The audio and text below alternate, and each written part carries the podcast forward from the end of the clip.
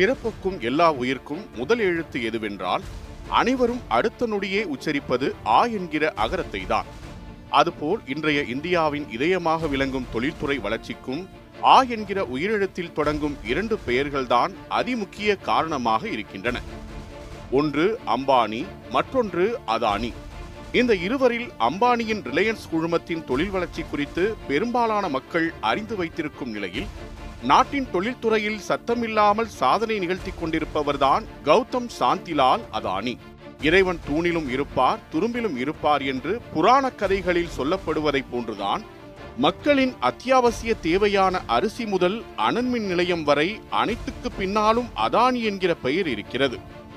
அன்றாடம் பயன்படுத்தும் உணவுப் பொருட்கள் முதல் காலனி கட்டுமானத்திற்கு பயன்படும் சிமெண்ட் சமையல் எரிவாயு விநியோகம் துறைமுகங்கள் சொகுசு ரக ஜெட் விமானங்கள் நிலக்கரி இரும்புத்தாது உள்ளிட்ட கனிம பொருட்கள் மின்சார உற்பத்தி போக்குவரத்து இராணுவ தளவாடங்கள் உற்பத்தி என அதானி கால்பதிக்காத தொழில்களே இல்லை என்னும் அளவுக்கு தொழில்துறையின் ராஜாவாக வலம் வருகிறார் அதானி. நாட்டின் தொழில்துறை ஜாம்பவான்களான டாடா பிர்லா முதல் முகேஷ் அம்பானி வரை பெரும்பாலானவர்கள் தங்களுடைய முந்தைய தலைமுறையினர் வகுத்து கொடுத்த பாதையிலேயே தொழிலில் முன்னேறி பணக்காரர்கள் பட்டியலில் இடம் பிடித்தனர்.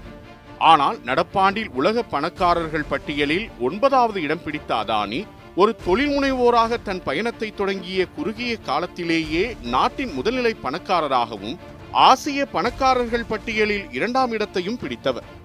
இந்திய தொழில்துறையில் மிக குறுகிய காலத்தில் அசுர வளர்ச்சியை எட்டியிருக்கிறார் கௌதம் சாந்திலால் அதானி. சூரிய வம்சம் படத்தில் ஒரு பேருந்து ஓட்டுநராக தொழிலை தொடங்கி பல நிறுவனங்களுக்கு உரிமையாளராகும் கதாநாயகனைப் போல அதானியின் சொத்து மதிப்பு கடந்த பத்து ஆண்டுகளில் மின்னல் வேகத்தில் உயர்ந்து உலக பணக்காரர்களையே ஆச்சரியத்தில் ஆழ்த்தியுள்ளது. இந்திய தொழில்துறையில் கால்பதிக்க நினைக்கும் தொழில் முனைவோர்களுக்கு ஊக்கசக்தியாக திகழும் அதானியின் வளர்ச்சிக்கு காரணமாக இருப்பது ஓய்வில்லாத கடின உழைப்பா அல்லது அரசியல் தொடர்பா என்பதை அறிந்து கொள்ள அவர் கடந்து வந்த பாதையை புரட்டி பார்க்க வேண்டியது அவசியமாகிறது.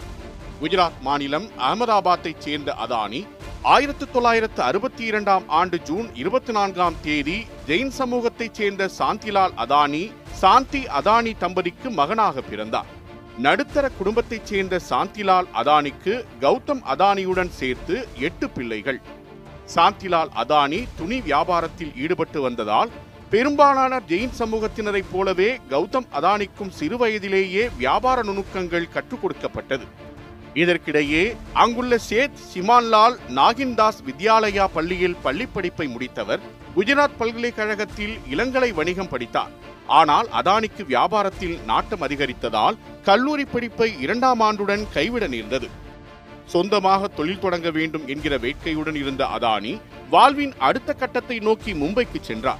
அங்கு மகேந்திர நிறுவனத்தில் வைரங்களை தரம் பிரிக்கும் வேலை கிடைத்தது. சரியாக பத்து ஆண்டுகள் வைர வியாபாரத்தில் நிபுணத்துவம் பெற்ற அதானி தனது அண்ணன் மகாசுக் தனது பிளாஸ்டிக் ஆலையை நிர்வகிக்க வருமாறு கடிதம் எழுதியதால் மீண்டும் அகமதாபாத்திற்கே திரும்பினார். அண்ணனின் நிறுவனத்தில் பணியாற்றிய அனுபவத்தில் சிறு குறு நிறுவனங்களுக்கு பிளாஸ்டிக் பைப்புகள் இறக்குமதி செய்யும் நிறுவனத்தை தொடங்கி தொழில் முனைவோராக தடம் பதித்தார். அந்த நிறுவனத்தின் பெயர் அதானி எக்ஸ்போர்ட்ஸ்.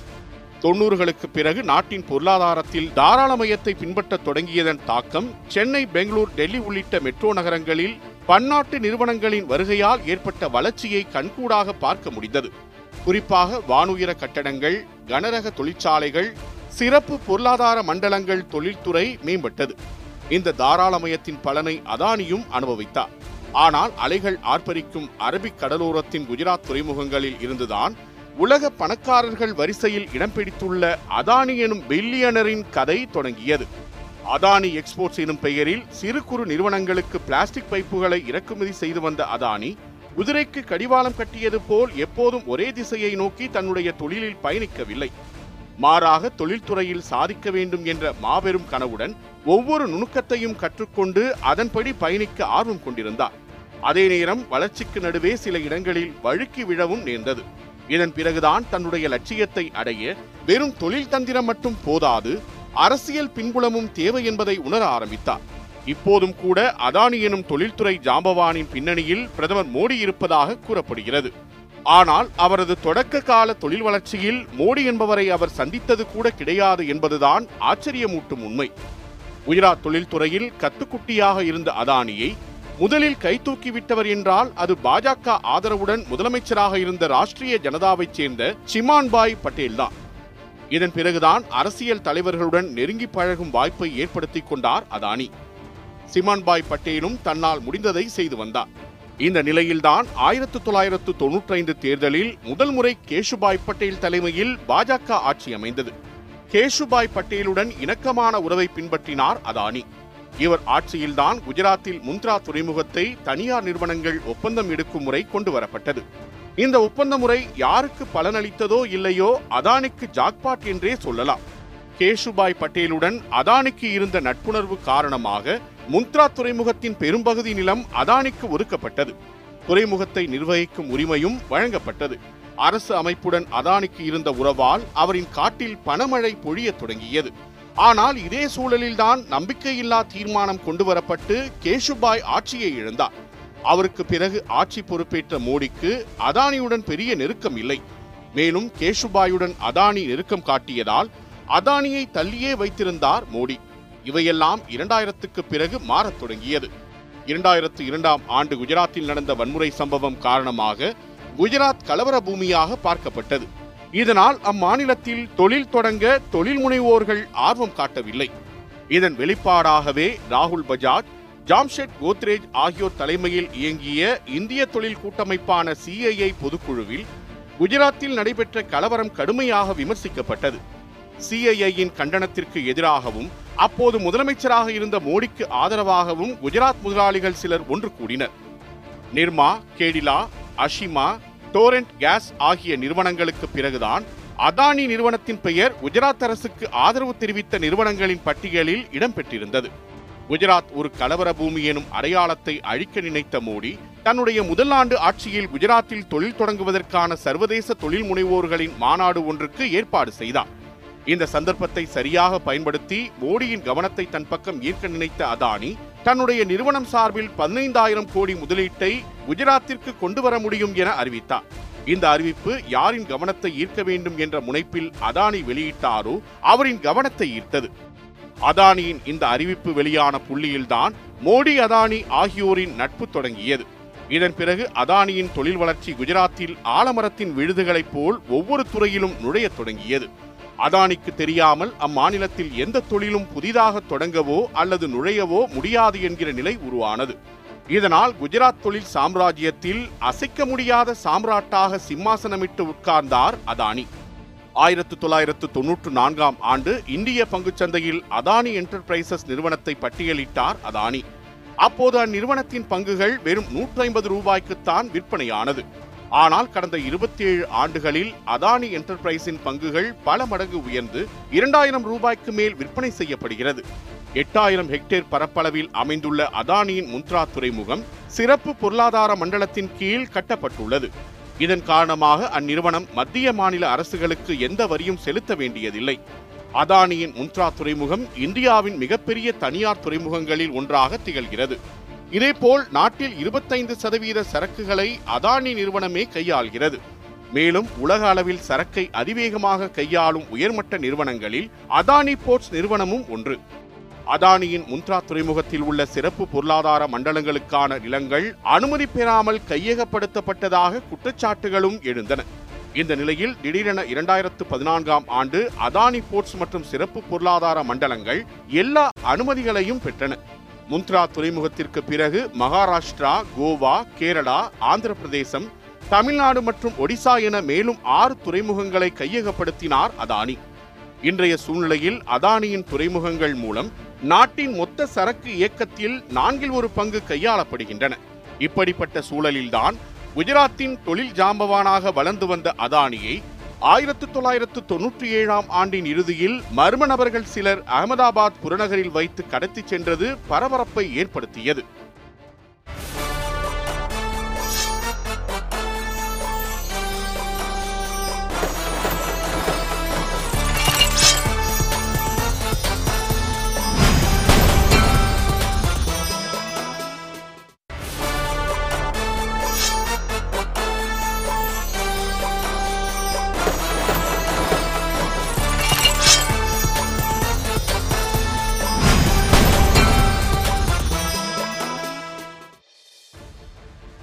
முனையில் அதானி கடத்தப்பட்ட போது அவருடைய தந்தையும் சேர்த்தே கடத்தப்பட்டதாக கூறப்பட்டது.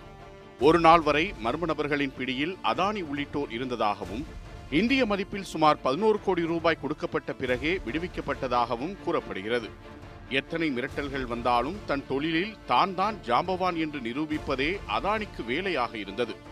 நாட்டிலேயே மிகப்பெரிய தனியார் துறைமுக நிறுவனம் அதானி உடையதுதான் நாட்டில் ஏழு கடல்சார் மாநிலங்களில் பதிமூன்று உள்நாட்டு துறைமுகங்களின் மூலம் நாட்டின் இருபத்தி நான்கு சதவீத துறைமுக பணிகளை அதானி குழுமம் செய்கிறது. குஜராத்தில் அதானியின் சிறப்பு பொருளாதார மண்டலத்தின் நிலக்கரியால் இயங்கும் மிகப்பெரிய மின் உற்பத்தி நிலையம் ரயில் பாதைகள் அதானி நிறுவனத்தின் கட்டுப்பாட்டில் விமான நிலையமும் இருக்கின்றன. நாட்டிலேயே முன்னூறு கிலோமீட்டர் நீளத்துக்கு ரயில் பாதைகளை கொண்டிருக்கும் ஒரே தனியார் நிறுவனம் அதானியுடையதுதான். பிரிட்டிஷ் ஆட்சியில் சரக்குகளை கையாள நாட்டின் கடலோர பகுதிகளில் ரயில் பாதை துறைமுகம் கப்பல் போக்குவரத்து உள்ளிட்டவை தொடங்கப்பட்டதோ அதே போன்று முந்த்ரா துறைமுக ஒப்பந்தம் கிடைத்த பிறகு நிறுவனத்தின் வளர்ச்சியை மேம்படுத்துவதற்கான முனைப்பில் இறங்கினார் அதானி. இரண்டாயிரமாம் ஆண்டு சிங்கப்பூரைச் சேர்ந்த வில்மர் நிறுவனத்துடன் இணைந்து சமையல் எண்ணெய் விற்பனையில் கால் பதித்தார். இன்று நாட்டில் அதிகம் விற்பனையாகும் ஃபார்ச்சூன் எண்ணெய் அதானி மற்றும் வில்மர் நிறுவன தயாரிப்புதான். இந்தியாவில் பாக்கெட் எண்ணெய் வியாபாரத்தில் அதானி குழுமம் ஒட்டுமொத்த சந்தையில் இருபது சதவீதத்தை கையில் வைத்திருக்கிறது. இது தவிர கோதுமை மாவு அரிசி பருப்பு வகைகள் சர்க்கரை போன்றவற்றையும் உற்பத்தி செய்கிறது. இரண்டாயிரத்து ஐந்தாம் ஆண்டில் இந்திய உணவுக் கழகத்துடன் இணைந்து அதானி அக்ரி லாஜிஸ்டிக் லிமிடெட் எனும் பெயரில் நாட்டில் பெரிய தானிய சேமிப்பு கிடங்குகளை அமைக்கத் தொடங்கியது. அதானி குழுமம் ஆரம்பத்தில் இருபது ஆண்டுகால ஒப்பந்தத்தின் கீழ் தானிய சேமிப்பு நிலையங்களை அமைத்தது. தானியங்களை சேமிப்பு கிடங்குகளுக்கு கொண்டு செல்ல வசதியாக ரயில் பாதைகள் பயன்படுத்தப்படுகிறது. அதானியின் தானிய சேமிப்பு கிடங்குகளில் மட்டும் இந்திய உணவுக் கழகத்தின் ஐந்து புள்ளி எழுபத்தைந்து லட்சம் மெட்ரிக் டன் தானியங்களும் மத்திய பிரதேச அரசின் மூன்று லட்சம் மெட்ரிக் டன் தானியங்களும் சேமிக்கப்பட்டுள்ளது. நாட்டில் சமையல் எரிவாயு விநியோகம் செய்வதற்கான ஒப்பந்தத்தையும் கைப்பற்றினார் அதானி. நாடு முழுவதும் மூன்று லட்சம் வீடுகளுக்கு அதானி குழுமம் சமையல் எரிவாயு சிலிண்டர்களை விநியோகம் செய்கிறது. இந்தியன் ஆயில் கார்ப்பரேஷன் நிறுவனத்துடன் இணைந்து வாகனங்களுக்கு பயன்படுத்தப்படும் இயற்கை எரிவாயு விநியோகத்திலும் ஈடுபட்டுள்ளது. நாடு முழுவதும் எண்பதுக்கும் மேற்பட்ட இயற்கை எரிவாயு சிஎன்ஜி பங்குகள் மற்றும் ஆறாயிரம் கிலோமீட்டர் நீளம் கொண்ட இயற்கை எரிவாயு பைப்லைன்களை அதானி நிறுவனம் கொண்டுள்ளது. மின்சார உற்பத்தி இயற்கை வளங்கள் போக்குவரத்து மின் பகிர்மானம் ரியல் எஸ்டேட் நிதி சேவைகள் வீட்டுக்கடன் சேவைகள் விமான நிலைய நிர்வாகம் மெட்ரோ ரயில் சேவை என கிடைத்த வியாபாரங்களிலெல்லாம் கால் பதித்தார் அதானி. இரண்டாயிரத்து எட்டாம் ஆண்டு நவம்பர் இருபத்தாறாம் தேதி மும்பை தாஜ் ஹோட்டலில் நடந்த தீவிரவாத தாக்குதலின் போது அதிர்ஷ்டவசமாக உயிர் தப்பினார் அதானி. தாஜ் ஹோட்டலில் தீவிரவாதிகள் நுழைந்தபோது தொழிலதிபர்களுடன் இரவு உணவு விருந்தில் இருந்த அதானியை அங்கிருந்த ஊழியர்கள் ஹோட்டலின் பேஸ்மெண்ட் பகுதிக்கு அழைத்துச் சென்று காப்பாற்றினர். ஒரு நாள் முழுவதும் அங்கிருந்த அதானி அடுத்த நாள் காலை ராணுவ வீரர்களால் பத்திரமாக மீட்கப்பட்டார் அப்போது மரணத்தை பதினைந்து அடி தொலைவில் பார்த்தேன் என அதிர்ச்சியுடன் தெரிவித்தார். இப்படி இருவேறு சம்பவங்களில் தப்பி பிழைத்த அதானி இந்தியாவிலேயே மிகப்பெரிய தனியார் அனல் மின் நிலைய நிறுவனத்தை கட்டி அமைத்தார். குஜராத் மகாராஷ்டிரா ராஜஸ்தான் கர்நாடகா சத்தீஸ்கர் என பல மாநிலங்களில் அதானியின் பவர் லிமிடெட் நிறுவனங்கள் செயல்பட்டு வருகின்றன. இதன் மூலம் பன்னிரெண்டாயிரத்து நானூற்றி ஐம்பது மெகாவாட் மின்சாரம் தயாரிக்கும் திறனை கொண்டுள்ளது அதானி பவர் நிறுவனம். வெறும் அனன்மின் நிலையம் வைத்திருந்தால் போதுமா? அதற்கான எரிபொருள் வேண்டாமா?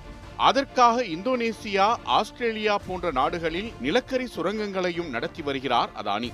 இரண்டாயிரத்து பத்தாம் ஆண்டு ஆஸ்திரேலியாவின் லிங்க் எனர்ஜி நிறுவனத்திடமிருந்து பனிரெண்டாயிரத்து நூற்று நாற்பத்தி ஏழு கோடி ரூபாய்க்கு நிலக்கரி சுரங்கம் கையகப்படுத்தப்பட்டது.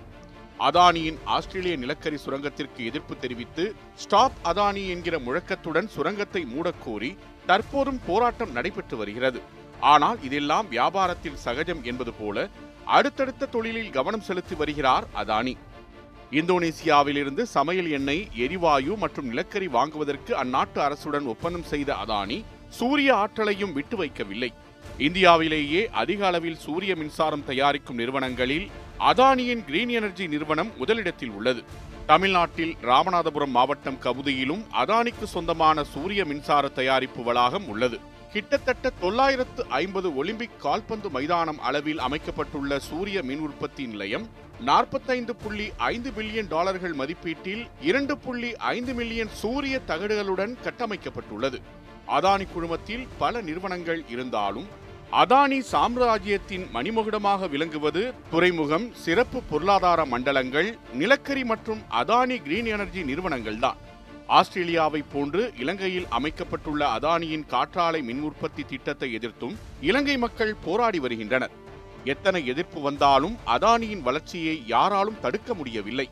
குறிப்பாக இரண்டாயிரத்து இரண்டில் நரேந்திர மோடி குஜராத் முதல்வரான பிறகு அதானியின் தொழிலும் வியாபாரமும் உயரே பறக்கத் தொடங்கியது என பில்லியனர் ராஜ் புத்தகத்தில் குறிப்பிடுகிறார் ஜேம்ஸ் கிராப்டி மோடியின் வியாபார ஆதரவு கொள்கைகள் அதானியின் வியாபார விரிவாக்கத்துக்கு உதவின என்றும் அதானியின் தொழில் வளர்ச்சி குஜராத் மாடலின் வெற்றி குறியீடாக காட்டப்படுவதாகவும் கூறப்படுகிறது. மோடியின் வெளிநாட்டு பயணங்களிலும் அதானியே பயனடைகிறார் என்கிற குற்றச்சாட்டும் உண்டு. அகமதாபாத்தில் உள்ள மிகப்பெரிய கிரிக்கெட் மைதானத்தின் பந்துவீச்சு முனைகளுக்கு ரிலையன்ஸ் முனை அதானி முனை என பெயர் வைத்ததன் மூலம் உண்மை வெளிவந்துவிட்டது என்று காங்கிரஸ் துணைத் தலைவர் ராகுல் காந்தி விமர்சித்தார். ஆனால் தொழில் வளர்ச்சியில் குஜராத் மாதிரியை நாடு முழுவதும் மோடி செயல்படுத்துகிறார் என புகழ்ந்தார் அதானி. அத்துடன் உத்தரப்பிரதேச மாநிலத்தில் அதானி குழுமம் எழுபதாயிரம் கோடி முதலீடு செய்ய உள்ளதாகவும் தெரிவித்தார். ஆயிரத்து ஐநூறு கோடி முதலீட்டில் ராணுவ தளவாட தயாரிப்பு வளாகம் அமைக்க உள்ளதாகவும் ராணுவத்துக்கு தேவையான அதிநவீன ஆயுதங்கள் ஏவுகணைகள் உள்ளிட்டவை தயாரிக்க திட்டமிடப்பட்டுள்ளதாகவும் கூறப்படுகிறது. சென்னையில் உள்ள எண்ணூர் துறைமுகத்தை நிர்வகிக்கும் பொறுப்பை அதானிக்கு ஒப்படைத்தது மத்திய அரசு. குறிப்பாக சேலம் எட்டு வழிச்சாலை திட்டமே அதானியின் எண்ணூர் துறைமுகத்தை சுலபமாக அடைய வேண்டும் என்பதற்காகத்தான் தொடங்கப்பட்டது என சூழலியல் ஆர்வலர்கள் குற்றம் சாட்டியிருந்தனர். குஜராத்தின் தொழில் வளர்ச்சி நாயகனாக பார்க்கப்பட்ட கௌதம் அதானி இன்றைக்கு இந்தியாவின் தொழில் வளர்ச்சியை சர்வதேச தரத்திற்கு கொண்டு செல்லும் முக்கிய நபராக உள்ளார். வியாபாரத்திலும் தொழிலிலும் இவ்வளவு உயரத்தை எட்டிய கௌதம் அதானி தன் சக போட்டியாளர் முகேஷ் அம்பானியைப் போல் தொழில்சார் கூட்டங்களை பொதுவெளியில் பகிரங்கமாக நடத்தி கவனத்தை ஈர்க்கக்கூடியவர் அல்ல. தான் உற்பத்தி செய்யும் பொருட்கள் குறித்து மக்களிடம் நேரடியாக உரையாடக்கூடியவரும் அல்ல. தன்னுடைய கடின உழைப்பால் இரண்டாயிரத்து இருபதாம் ஆண்டு எட்டு புள்ளி ஒன்பது பில்லியன் டாலராக இருந்த அவரது சொத்து மதிப்பு இரண்டாயிரத்து இருபத்தி இரண்டாம் ஆண்டு ஜனவரியில் எண்பத்தொன்பது பில்லியன் டாலராக உயர்ந்தது. குறிப்பாக இரண்டாயிரத்து இருபத்தோராம் ஆண்டில் அதானியின் ஒருநாள் வருமானம் மட்டும் ஆயிரம் கோடியாக இருந்தது. இன்றைக்கு உலகம் முழுவதும் தன்னுடைய கிளைகளை பரப்பியுள்ள அதானி நிறுவனம் ஒட்டுமொத்த சொத்தில் ஐம்பது சதவீதத்தை கடனில்தான் இயக்கி வருகிறது. ஆனால் இவ்வளவு கடனும் அதானிக்கு இந்தியாவில் உள்ள பொதுத்துறை வங்கிகள் மூலம்தான் வழங்கப்பட்டுள்ளது. ஏற்கனவே லட்சக்கணக்கான கோடியில் தொழிலை விஸ்தரிக்க கடன் வாங்கி விஜய் மல்லையா நீரவ் மோடி என வெளிநாடு தப்பிச் சென்ற தொழில் ஜாம்பவான்களுக்கு மத்தியில் இருபது பில்லியன் அமெரிக்க டாலருக்கு மேல் கடனில் இருக்கும் அதானியின் ஒவ்வொரு நகர்வும் நாட்டின் வளர்ச்சிக்கும் வித்திடலாம் வீழ்ச்சிக்கும் அடித்தளம் அமைக்கலாம் என்பதே கூர்ந்து கவனிக்க வேண்டிய ஒன்று.